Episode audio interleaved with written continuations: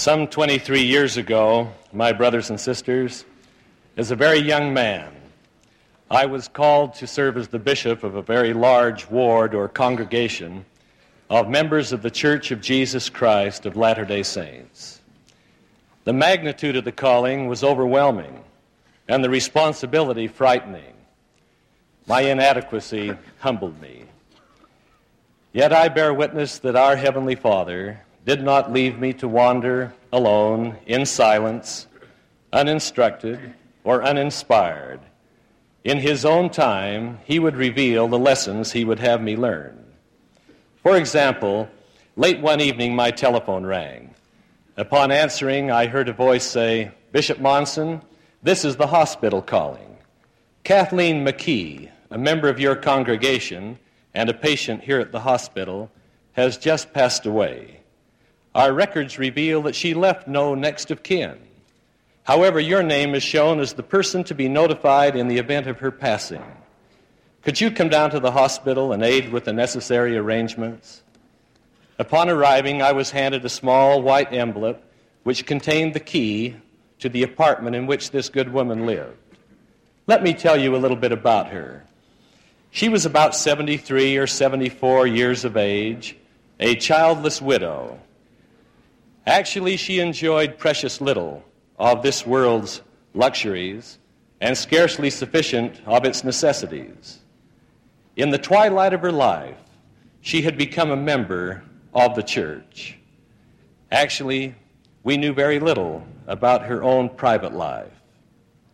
Upon going into her apartment that evening, key in hand, the tidy little basement home that it was, I turned on the light switch and presently saw a letter resting face up on a tiny table. The letter was written meticulously in Kathleen McKee's own hand, and it read Dear Bishop Monson, I think I shall not return from the hospital. In the upper drawer of the dresser is a small insurance policy which should care for my funeral expenses. My furniture may be given to the neighbors. In the kitchen, on the table, are my precious prized canaries. Two of the canaries are beautiful, yellow gold in color, perfectly marked. The names of friends to whom they may be given appear on the cages. In the third cage is Billy. He's my favorite. Would you and your family make a home for Billy? He appears a bit scrubby, and his yellow hue is marred by a patch of gray on his wings. He isn't the prettiest, but his song is best. In the days that followed, I learned a great deal more than I had known about Kathleen McKee. I found that she had been a friend to neighbors in need. I discovered that almost daily she had paid a visit to a lonely cripple who lived down the street.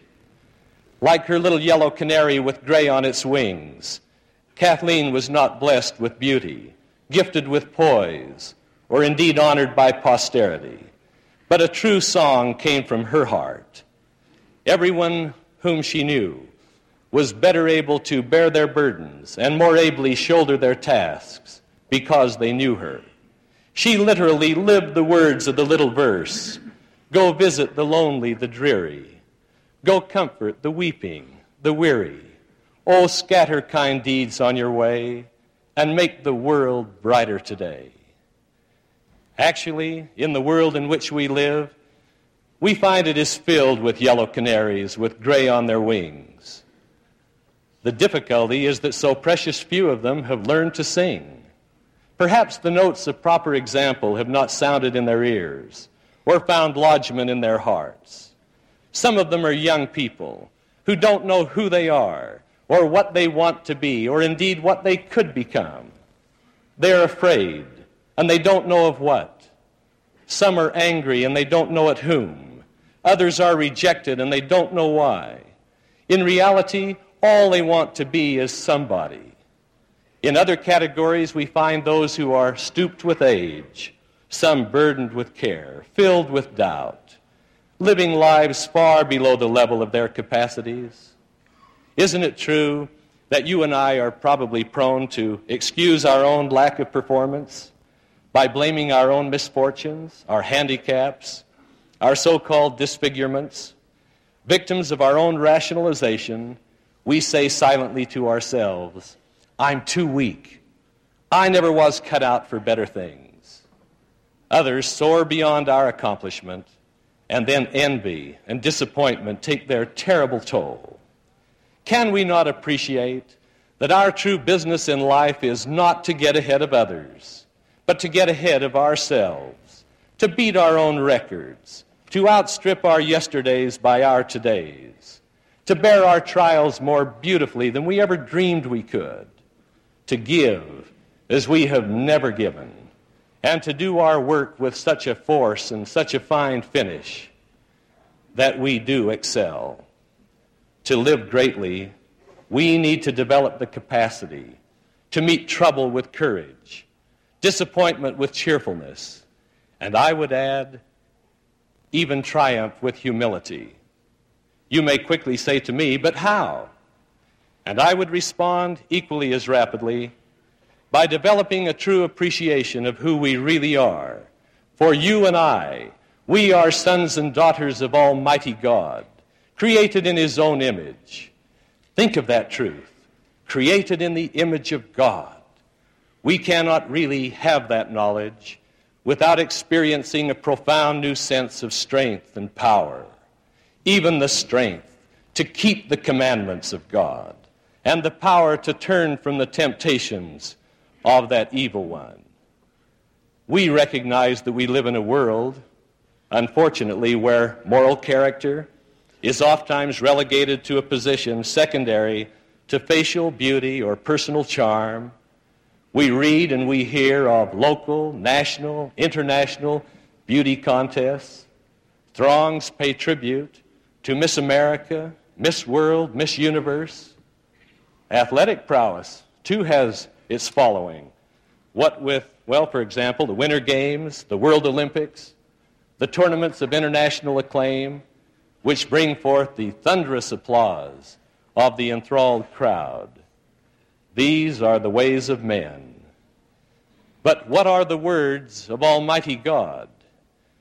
From a time of long ago, and from the lips of a prophet too seldom remembered, even Samuel, there echoes in our ears his words The Lord seeth not as man seeth, for man looketh upon the outward appearance, but the Lord looketh upon the heart. Sham and hypocrisy, they found no place with the King of Kings and the Lord of Lords. You remember how he denounced the scribes and the Pharisees for their vanity, their shallow living, their pretense, their feigned righteousness. In fact, he called them whited sepulchres, which indeed appear beautiful outward, but within are filled with dead men's bones. They, like the two beautiful yellow canaries, were outwardly handsome, but a true song came not from their hearts. To their counterparts here in America, the Master's prophet declared, For behold, ye do love your money, your substance, your fine apparel, the adornment of your churches, more than you love the poor and the hungry the sick and the afflicted. Oh, why are you ashamed to take upon yourselves the name of Christ? Why do you adorn yourselves with that which hath no life, and suffer the hungry and the poor, and the naked and the sick and the afflicted to pass by you and notice them not? The Master, when he was here in mortality, he could be found comforting the poor and lifting the downtrodden helping the sick. He taught of a better life, a life yet to come, eternal life. And that knowledge has ever guided every person who has responded to the gentle invitation, Follow thou me. It guided Peter, it motivated Paul, it can help you and me to live the lives that we ought to live.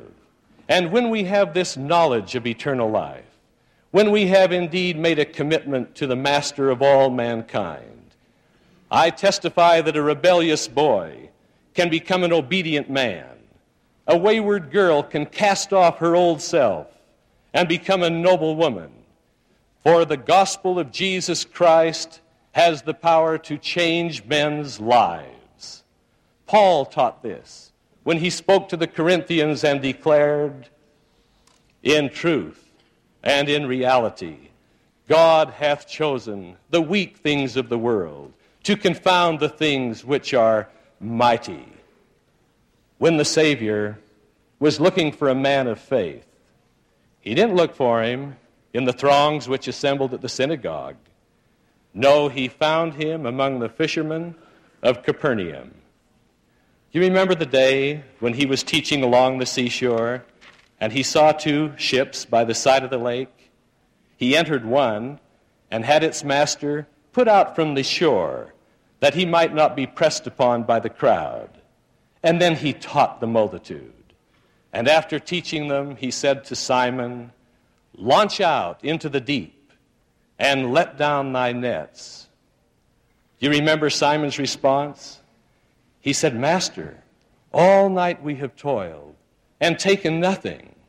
Nevertheless, at thy word, I will let down the net. And he did so. And when the nets were retrieved, they held a multitude of fishes. Simon fell down at the knees of the Lord and said, Depart from me, for I am a sinful man, O Lord. Came the reply, Follow me, and I will make you fishers of men. Simon the fisherman had received his call. Simon, doubting, disbelieving, impetuous, unschooled, was not to find the way of the Lord a highway of peace or a way free from pain. He was to hear the stinging rebuke, O ye of little faith. And he heard the denunciation, Get thee behind me, Satan, for thou art an offense unto me. But it was Simon who also received the question from the Master, Whom sayest thou that I am? And in the full nobility of his character, Simon Peter responded, Thou art the Christ, the Son of the living God. Simon, man of doubt, had become Peter, apostle of faith. A yellow canary, perhaps, with gray on his wings, had qualified for the undeviating love of the Lord. When Jesus was looking for a man of courage and a man of faith, a man of power to do missionary work, he didn't find him amongst his advocates, but amidst his adversaries. You remember that Saul of Tarsus made havoc of the church. He breathed out threatenings and slaughter against the disciples of the Lord. But then you'll recall, too, that that was before the experience of Damascus Way. Of Paul, namely Saul, the Lord declared that he was a chosen vessel to bear his name unto the Gentiles, and to kings, and to the children of Israel.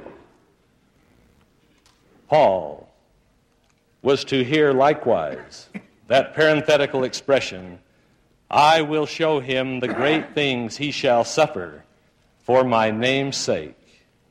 Saul the persecutor became Paul the proselyter. And like the little yellow canary with gray on his wings, Paul too had his blemishes.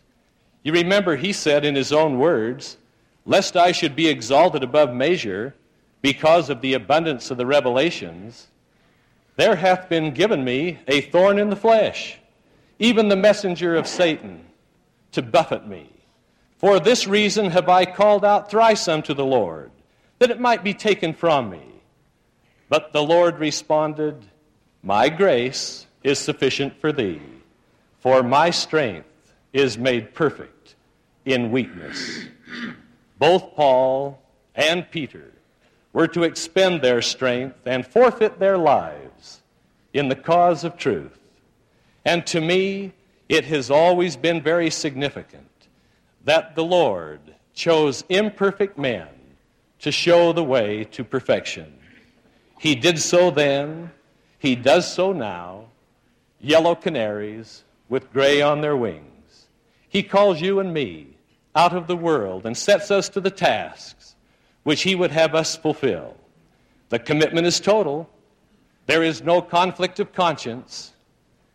And should we, however, stumble in the struggle, I would pray that we would call unto Him, Lead us, O lead us, great molder of men, out of the darkness to strive once again. Sometimes our task may appear unnecessary, unnoticed. We may even be prone to ask, Father, where shall I work today? And my love flowed warm and free. Then he pointed out a tiny place and said, Here, tend that for me. I answered quickly, Oh, no, not that. Why, no one would ever see. No matter how well my work was done, not that little place for me. The word he spoke, it was not stern. He answered me tenderly. Ah, little one, search that heart of thine. Art thou working for them or for me? Nazareth was a little place, and so was Galilee. My prayer today is that we indeed will follow that man of Galilee, that we will praise his name, that we will order our lives so as to reflect our love, that we will remember that to us, God our Father gave his Son, that for us, Jesus Christ gave his life. I testify that he lives and pray that we may be worthy of such a divine gift. In the name of Jesus Christ the Lord, amen.